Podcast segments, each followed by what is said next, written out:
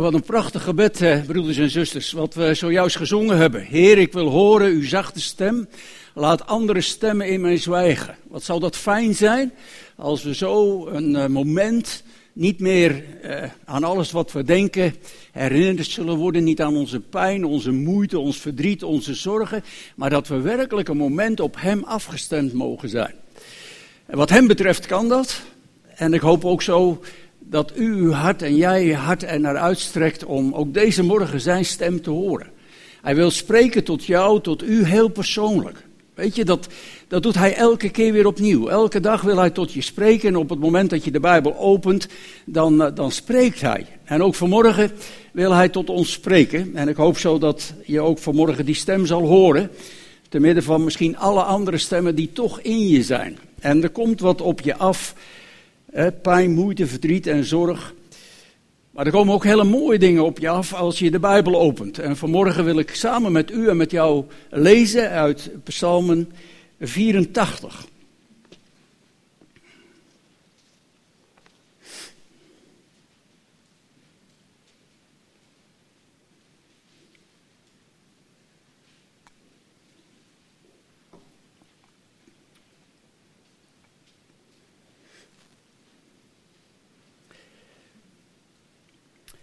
Voor de koorleider op de Gittit van de Koragieten een psalm. Hoe liefelijk zijn uw woningen, o Heer der Heerscharen. Mijn ziel verlangt, ja smacht, naar de voorhoven des Heren. Mijn hart en mijn vlees jubelen tot de levende God. Zelfs vindt een mus een huis en de zwaluw een nest voor zich, waar zij haar jongen neerlegt. Uw altaren, o Heere der Heerscharen, mijn koning en mijn God. Welzalig zij die in uw huis wonen, zij loven u gestadig. Welzalig de mensen wie sterkte in u is, in wie hart de gebaande wegen zijn. Als zij trekken door een dal van balsemstruiken, maken zij tot een oord van bronnen. Ook hulde vroege regen het in zegeningen. Zij gaan voort van kracht tot kracht en verschijnen voor God in Sion.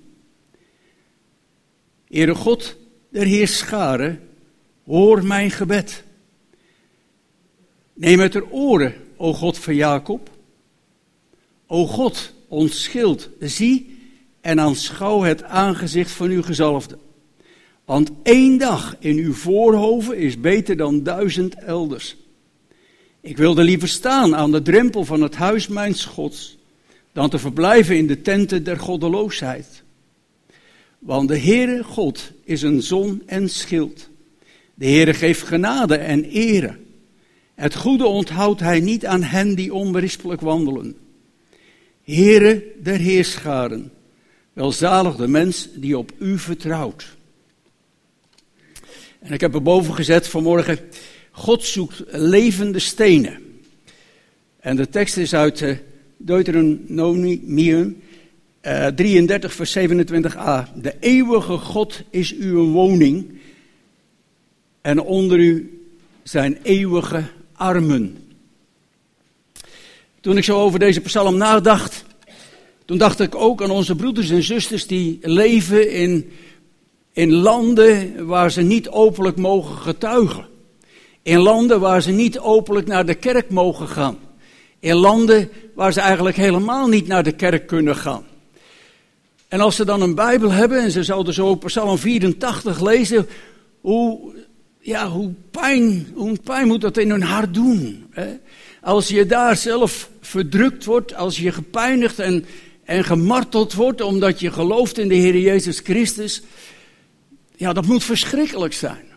En wat zijn wij dan hier in het Westen geweldig bevoorrecht dat je elke zondag en elke dag van de week weer samen mag komen om samen de Heer te loven en samen de Heer te prijzen. En ik weet niet hoe u, jij eh, vanmorgen hier gekomen bent.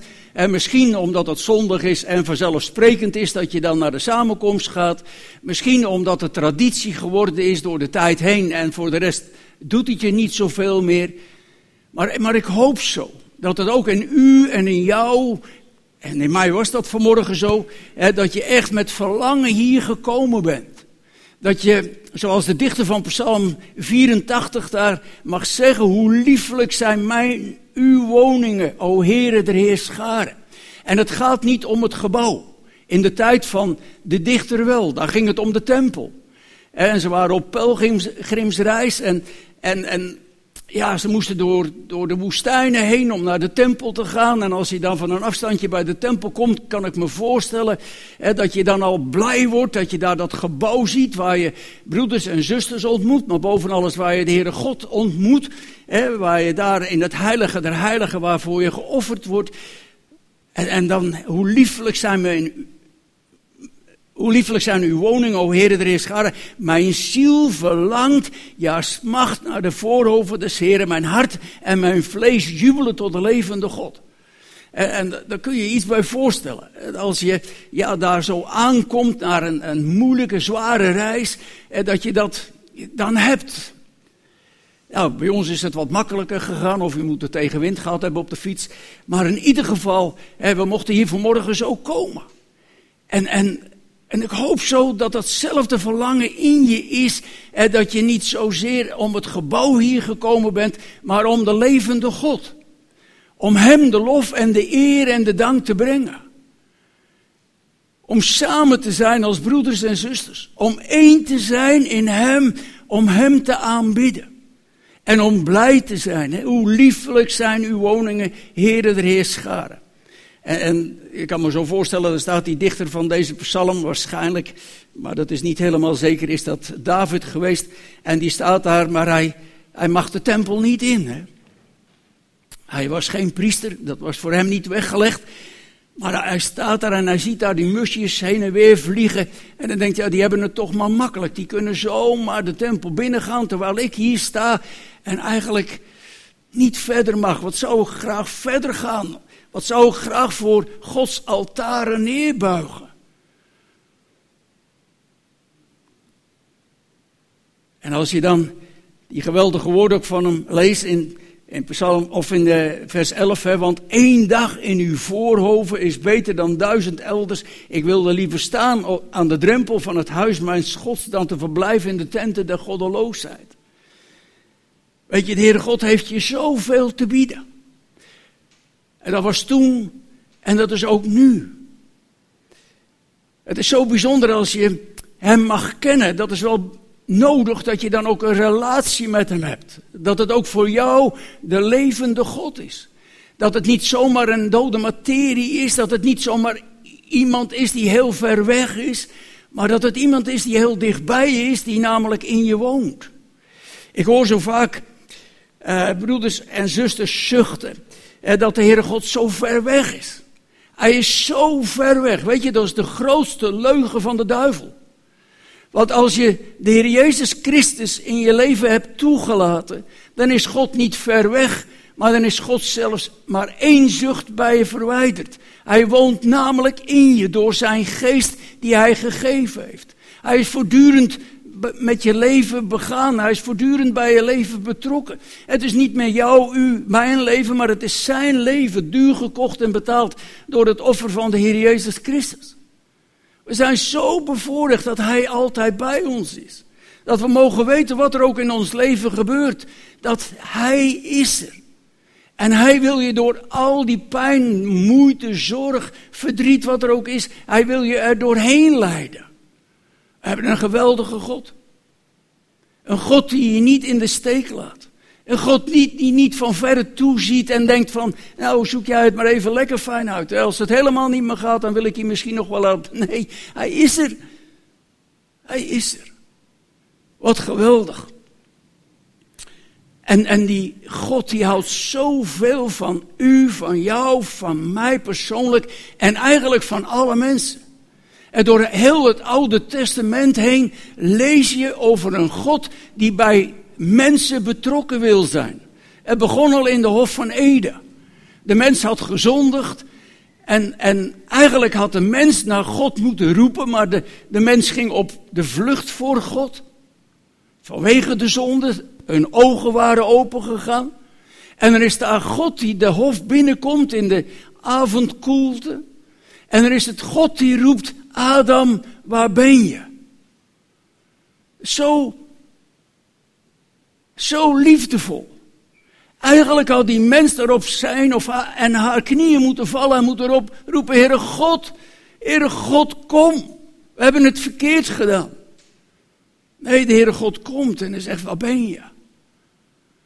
En Henoch, hij wandelde met God. Ik ben heel lang jaloers geweest op Henoch, weet je dat? Oh, dat moet iets moois zijn als je wandelt met God. Maar inmiddels heb ik het ontdekt dat we elke dag wandelen met God. Als je, ja, een, als je die relatie ook levend houdt met Hem. En dan, dan wandel je met Hem. Dan, dan is Hij zo dichtbij je en dan mag je het leven gaan met Hem. Wat geweldig, wat mooi. Ja, niet alleen heen nog, hè, maar, maar, maar zie ook het volk Israël, wat iedere keer weer opnieuw de fout inging. En waar toch de Heere God dan elke keer weer zegt: Kom, hè, als je tot mij komt, zal ik je zegenen. Als je tot mij komt, dan, ja, dan, dan zal ik je omhelzen als het ware. En toch, elke keer weer opnieuw, door alles heen gaan ze toch de fout weer in. En er is er toch die God die ze helpen wil. Ook nu nog, weet je. Er komt een moment dat Jezaja 58 in vervulling zal gaan. Dan zal het volk roepen en dan zal God zeggen, hier ben ik. Oh, die God houdt zoveel van de mensen. En die God wil er alles aan doen om die mens voor eeuwig in zijn nabijheid te hebben. Om die mens voor eeuwig volmaakt te doen zijn in zijn glorie. En wat is een mens dan soms toch eigenwijs? En we gaan, gaan we onze eigen weg. En als je kijkt hoeveel sterren er zijn. Ik heb het pas nog gelezen.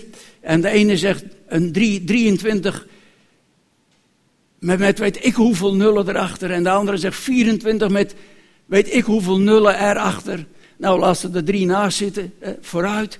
Maar het zijn er onnoemelijk veel. En dan lees ik in Jesaja 40 dat de Heere God ze roept en hij kent ze allebei namen. En hij geeft ze een plaats en er blijft er niet één achter. Ik vind dat zo bijzonder, hè. Dat, dat, is toch, ja, dat moet je geloven, hè. Begrijpen kun je dat niet. Dat is, dat is nou weer geloof, ik geloof het. Ik vind dat zo mooi. Maar de mens, de Heere God roept elke dag aan de mens. En de mens, bekijk het maar. We hebben u niet nodig. Het gaat fantastisch.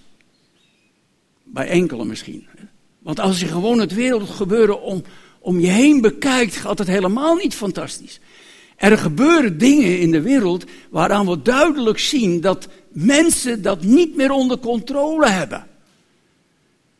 Als je kijkt hoeveel brandweerlieden er bezig waren om een brand uit te krijgen en het lukte ze van geen kanten. Dat waren vakmensen en er zijn vakmensen.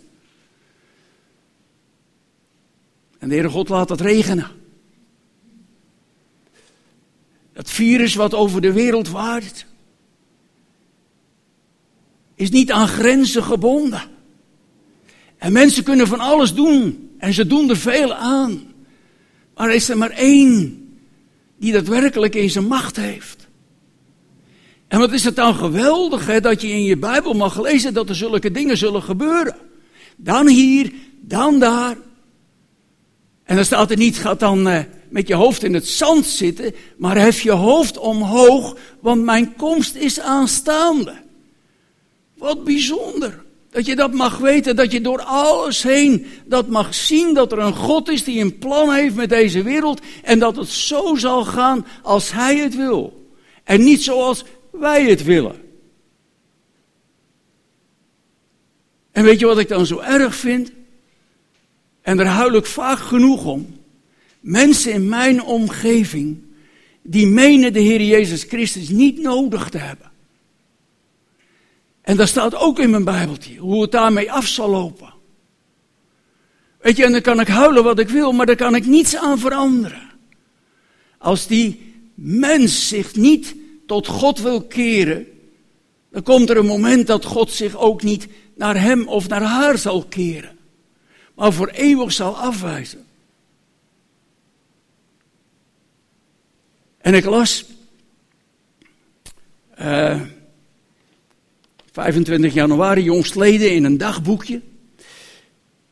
En dat ging over een, uh, een politieinval in de gevangenis in Heer Hugo Waard. Dat zal dan misschien vorig jaar geweest zijn, ik weet niet. Dus dagboekje van dit jaar. Dus.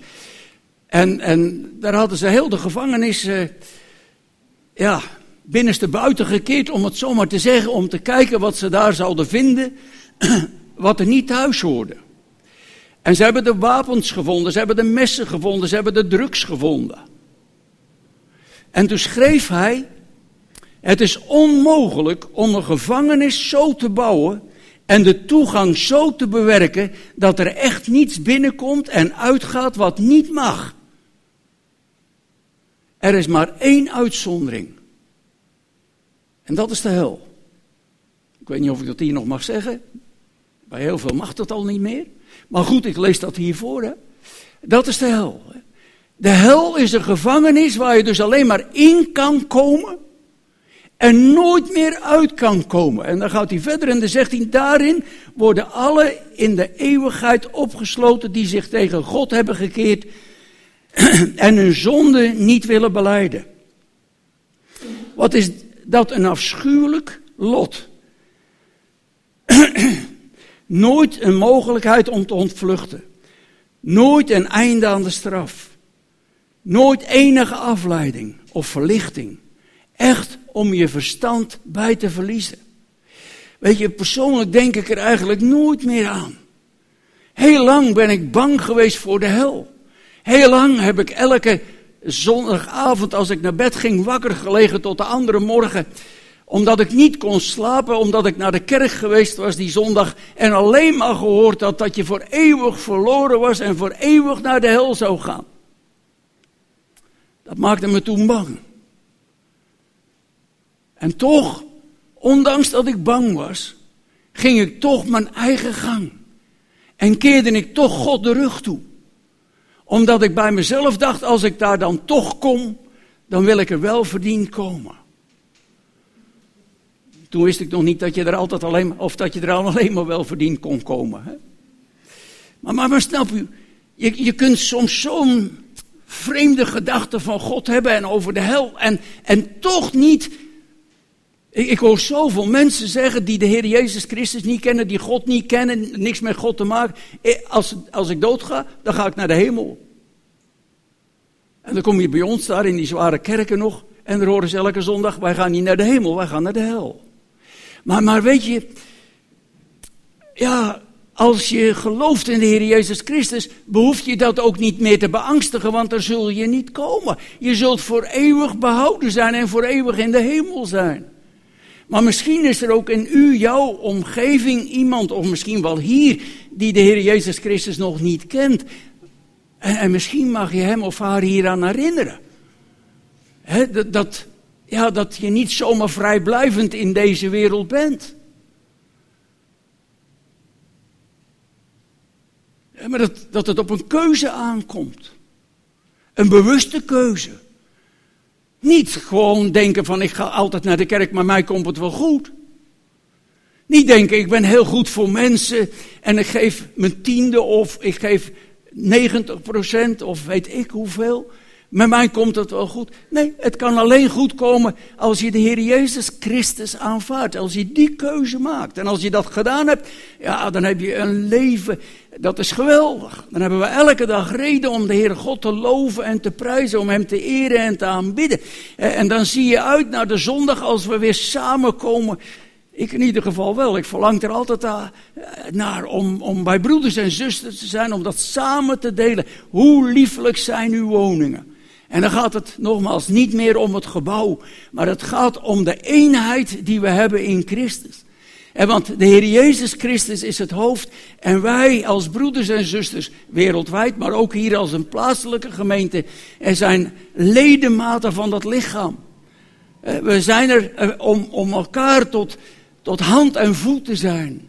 Om voor elkaar te bidden, om elkaar te bemoedigen, om elkaar misschien ook wel eens te vermanen, om om elkaar erbij te houden. als, als je misschien soms wat af aan het dwalen bent. Dat, kan, dat kan zomaar.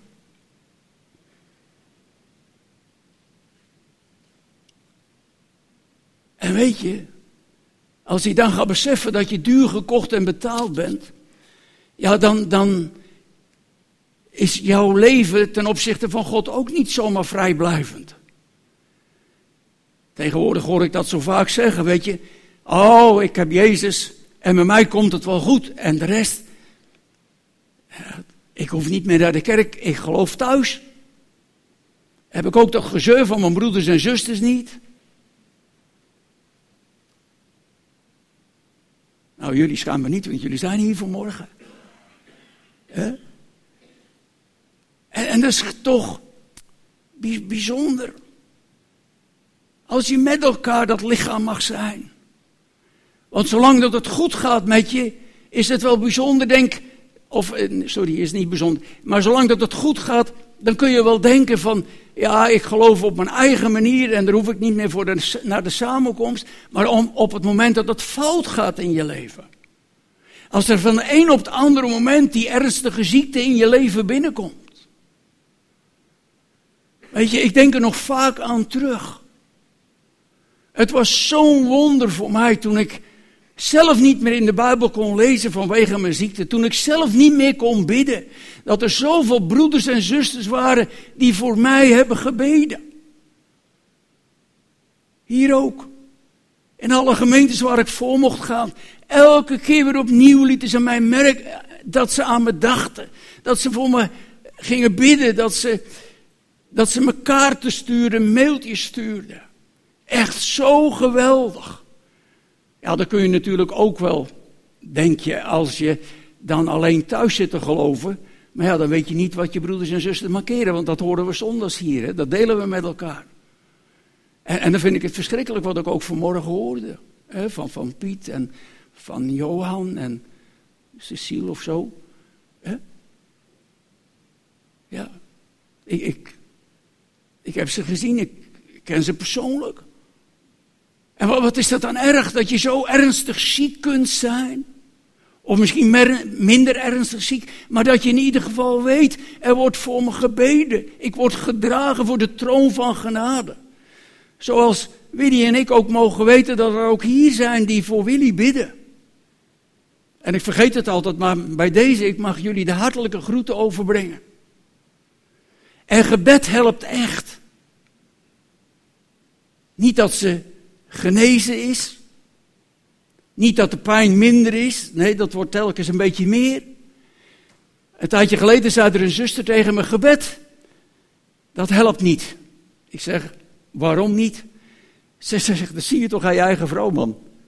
Doe je ogen dan eens open. Wat heeft dat geholpen? We bidden er al zo lang voor. Het is niet minder geworden, het is erger geworden. En ik kwam thuis, ik zei tegen Willy, gebed helpt niet hè Willy. Ze zegt, ik zou niet weten waarom niet. Ik zei, nou, ik hoorde net van een zuster, die zei, hoe, meer we bidden, hoe erger dat het bij jou wordt. Dus we kunnen beter stoppen met bidden. Nee, zei ze. Het is zo bijzonder, zeg maar tegen die zuster, dat wij elke dag als man en vrouw verzoenlijk kunnen leven. Dat we niet, ze is niet boos, ze is niet opstandig, ze gooit niet met deuren, ze loopt niet te mopperen. Nee, we leven gewoon normaal. En we danken elke dag de Heer. En we loven en prijzen elke dag onze Vader. Ja, dat is toch wel bijzonder. Zie je wel, bidden helpt toch. Maar soms niet op de manier en, en op de wijze zoals wij denken of vermoeden. Nee, God trekt zijn eigen plan. En het gaat er niet om wat wij willen, maar het gaat erom wat God wil. En maar door alles heen, dat heb ik inmiddels wel geleerd, hè, door alles heen laat hij alles medewerken ten goede. Voor hem, voor hen die hem lief hebben. Dat is wel een voorwaarde. En, en hoe is het nou in u en in jouw leven? En verlang je zo naar de Heer? Verlangt je ziel zo naar de Heer? Wil je bij hem zijn, niet in, in de tempel, maar gewoon in zijn aanwezigheid zijn? Hij, hij woont in je.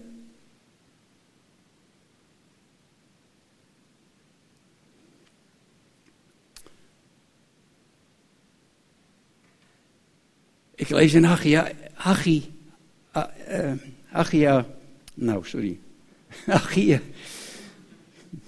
drie keer geprobeerd en nog fout. Uh, 1, vers 9. Gij hebt op veel gerekend, maar zie, het liep op weinig uit. En toen gij het binnengehaald had, blies ik erin. Waarom dat? Luidt het woord des Heren, der Heerscharen. Omdat mijn huis verwoest ligt, terwijl gij draaft, en ieder voor zijn eigen huis. Uh, ze waren in ballingschap geweest. En ze mochten weer terugkeren en ze hadden hout meegekregen om de tempel te bouwen. En ze waren al een tijdje terug in het land. En de Heere God had dat zo alles bezien. En wat, wat deden ze? Ze waren zo druk bezig om hun eigen huizen te bouwen. En ze gebruikten zelfs het hout wat bestemd was voor de tempel. Misschien wel om een dak dubbel te isoleren of zo. Hè, om, of dubbele wanden. Hè, zo zijn we als mens. En, en dan zegt de Heer, waar ben je mee bezig? Jullie rennen voor je eigen huis. Jullie zorgen dat alles wat, wat jullie aangaat keurig op orde is. Jullie zorgen ervoor dat het jullie niets ontbreekt. Maar mijn huis? Kijk. Zien jullie mijn huis? Nee. En daarom, je had er veel gerekend. Het liep op weinig uit. En, zo kan het soms zijn in u, jou, in mijn leven. Dat je denkt, Heere God, ik, ik hou van u en ik ben uw kind. dus u moet me wel zegenen. Nou, de Heere God moet niks. De Heere God geeft genade, maar op zijn tijd. En dan staat er zo in 1 Korinthe 3, vers 16: Weet gij niet dat gij Gods tempel zijt? Serieuze vragen. Dat, dat heeft Paulus niet zelf verzonnen. Dat is door de Heilige Geest geïnspireerd. En vanmorgen wordt die vraag aan u, jou, aan mij persoonlijk gesteld. Weet gij niet dat gij Gods tempel zijt?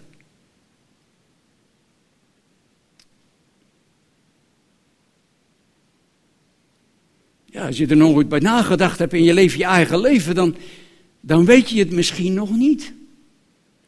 En dan gaat het verder. En dat de geest Gods in je woont. Of 1 Korinthe 3 vers 17, het volgende vers.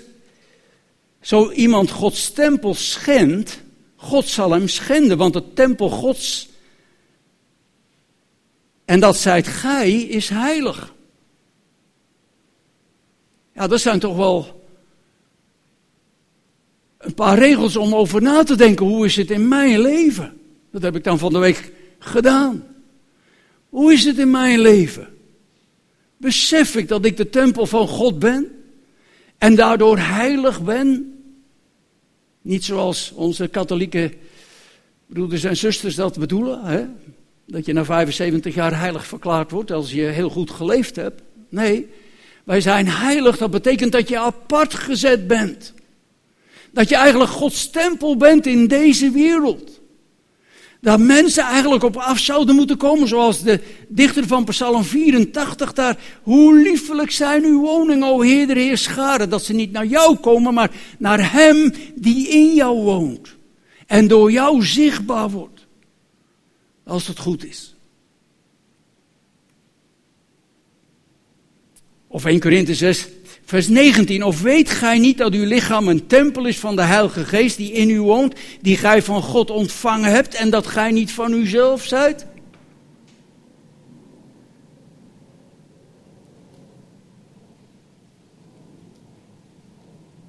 Ja. En nou nog één. 2 Korinthe 6 vers 16. Welke gemeenschappelijke grondslag heeft de tempel Gods met afgoden? Wij toch zijn de tempel van de levende God, gelijk God gesproken heeft. Ik zal onder hen wonen en wandelen. En ik zal hun God zijn en zij zullen mijn volk zijn. Zie je dat hij met je wil wandelen? Hij wil onder je wonen, hij wil, ja, Onder u zijn eeuwige armen. Je kunt niet zo diep in de put zitten of zijn armen zijn onder je. Mooi hè? Hij drukt je er zo weer uit. Welke gemeenschappelijke grondslag heeft de tempel gods met de afgoden? Weet je, leef je echt overeenkomstig de roeping waarmee je geroepen bent? Leef je in Gods huis? Die in je, wat, wat in je is, en leef je daarin en leef je daarmee? Of, om een voorbeeld te geven, leef je in het schuurtje? Sta wel vlakbij zijn huis, maar je bent niet in zijn huis. En in de schuurtje woont ook de boze. Die kan ook niet in dat huis komen. Maar hij kan er wel vlakbij komen. En als jij, u, ik, als wij niet leven, ons uitstrekkende naar de levende God, dan zal hij er alles aan doen om u, jou en mij bij die levende God weg te houden. Om je, zoals de Zuid-Afrikaners het zeggen, een afdraaipaadje op te laten gaan. He? Maar wel een afdraaipaadje wat bij hem vandaan draait. Oh, hij is zo gewiekst. Merk het nog vaak genoeg in mijn leven. Hij kan je zomaar van het ene op het andere moment onderuit halen. Je hebt zomaar een gedachte.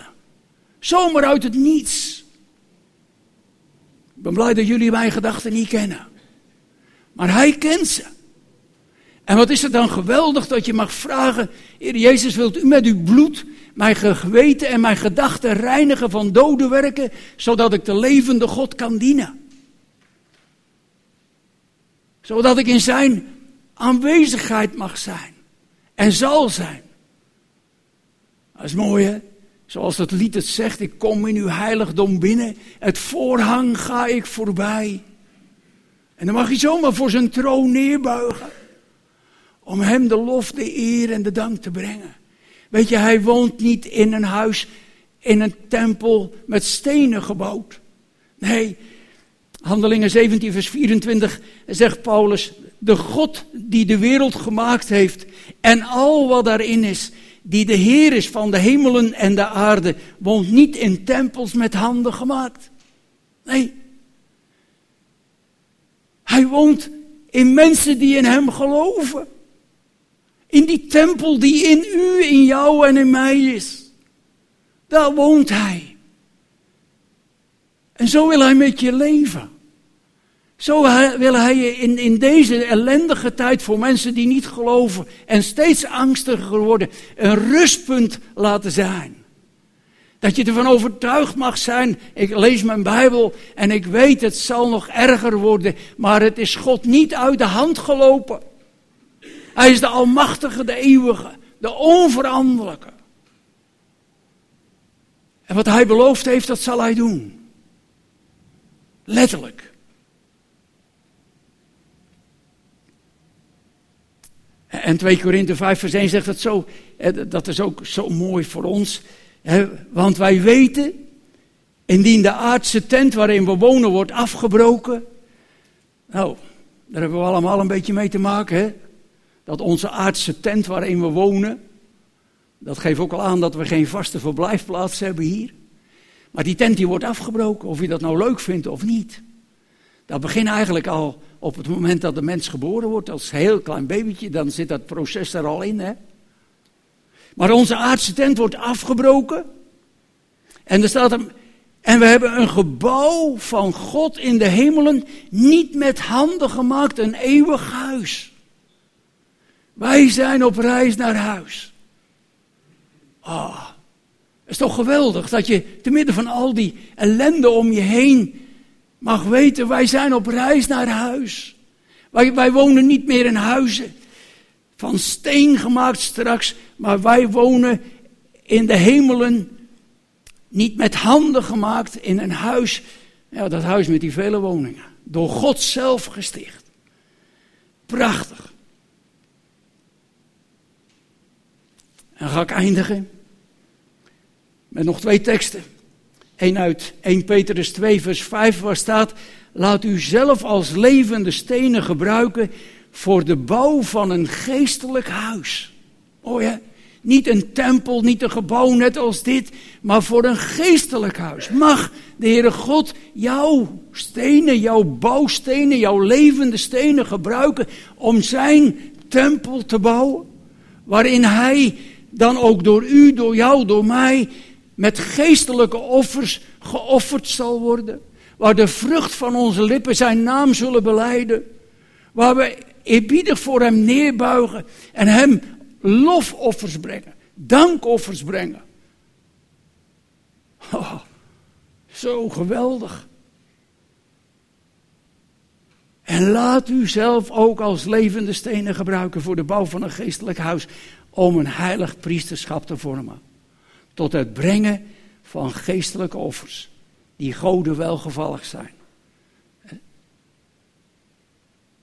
Ik zeg het ook wel eens in mijn gebed, Heer, ik wil mijn lichaam geven als een levend, goden welgevallig offer, om een redelijke eredienst te vervullen. Oh, het is geen zware last die de Heere God op je schouders legt. Nee. Het is een redelijke eredienst om Hem te eren en te aanbidden om je lichaam te geven in zijn handen. En Paulus die zegt dan in Efeze 2 vers 21, in hem was elk bouwwerk goed ineensluitend op tot een tempel heilig in de Here. waarvan Paulus dan ook zegt dat dat voorhang is weg, of de, de scheidingsmuur is weggebroken. waar, en ieder die in hem gelooft van waar ter wereld ook één geworden zijn. En dat, dat we met elkaar gevormd worden tot, een, tot de bouw van een geestelijke tempel. Waarin we straks voor eeuwig zullen wonen. En nu naar uit mogen zien. Maar ik hoop zo dat het ook in jou en in u en in mij dat verlangen zal zijn. En dat je eraan mag denken, hoe lieflijk zijn mij uw woningen, Heer. Niet hier op aarde, maar daarboven in de hemel, waar we naar uit mogen zien. Waar we straks voor eeuwig zullen zijn. Mijn ziel verlangt, ja smacht naar de voorhoven des Heren. Mijn hart en mijn vlees jubelen tot de levende God. Dat hij dat maar veel mag horen uit mijn mond, uit u, uit jouw mond. En dat je ook bedenkt dat één dag in zijn voorhoven, één dag in zijn aanwezigheid, een moment in zijn aanwezigheid je gelukkiger maakt en je meer zegen geeft als al die momenten dat je er niet bent.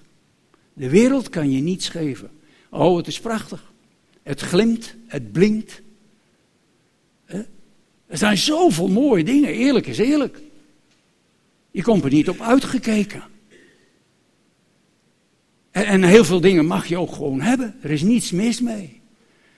Maar ja, hoe, hoe is je hart? Ik moet, moet, u eerlijk zeggen, ik mag u wel even wat beleiden. Dat had ik van mezelf niet meer gedacht. Ik ben niet zo jaloers aangelegd. Zo hebberig, afgunstig. Daar heb ik eigenlijk gelast van. Als een ander een hele mooie auto heeft, dan heeft die andere hem. Daar heb ik toch niks aan. Hè? Mijn schoonzoon zegt altijd, die rijdt dan langs etalages zo en dan ziet hij daar die, die mooie wieldoppen. En dan zegt hij, kijk tegen zijn vrouw, kijk de rijwijs, zie je, mooi. Maar dat is allemaal blink, eh, hoe heet het, uh, klatergoud. Eh, maar, maar, een tijdje geleden werden we uitgenodigd bij eh, vrienden om even te komen kijken naar hun nieuwe huis. Zo, nou dat was echt een huis. Echt zo mooi. Ah, ah van de buitenkant al, weet je. En toen kwamen we binnen en dat was ook mooi. En die inrichting, hoe hebben ze het bedacht? Ik dacht, ik heb nooit het idee gehad dat hun zo'n smaak hadden. Echt van, nou, alles wat ik zag, het was zo mooi. Een keuken om van te dromen. En we gingen naar huis en Willy zei, was wel erg mooi hè? Ik zei, ja, zeker mooi ik heb toch iets verkeerd gedaan ergens. Ja, wij hebben ook wel een huis. En we zijn er ook gelukkig. Maar ja, als je dan naar dat huis kijkt en, en je gedachten laat gaan, dan is dat huis in één keer minder, ben in één keer minder gelukkig. Ik was een beetje jaloers. En, en er staat er, hè, laat de zon niet over je toren ondergaan. Nou, dat heb ik wel gedaan. Had ik het maar niet gedaan, maar dat heb ik wel gedaan. Dus ik kwam de andere morgen op en ik zet altijd koffie. En ik sta er zo en denk, ja. Wat een agenebis keukentje, hè. En dan dacht ik, heer, ik zou Willy zo graag zo'n mooie keuken gunnen. Snap je? Jongen, jongen, jongen, wat, wat kan die je te pakken nemen? Wat kan er zomaar in één keer in je gedachten komen? Van het ene op het andere moment. Het is over hoor. Het was gelijk al eigenlijk over toen ik ontdekte waar ik mee bezig was. Hè? En zulke dingen is heerlijk, hè? daar kun je van leren. Hè? Toch? En mogen jullie ook weer van leren, toch?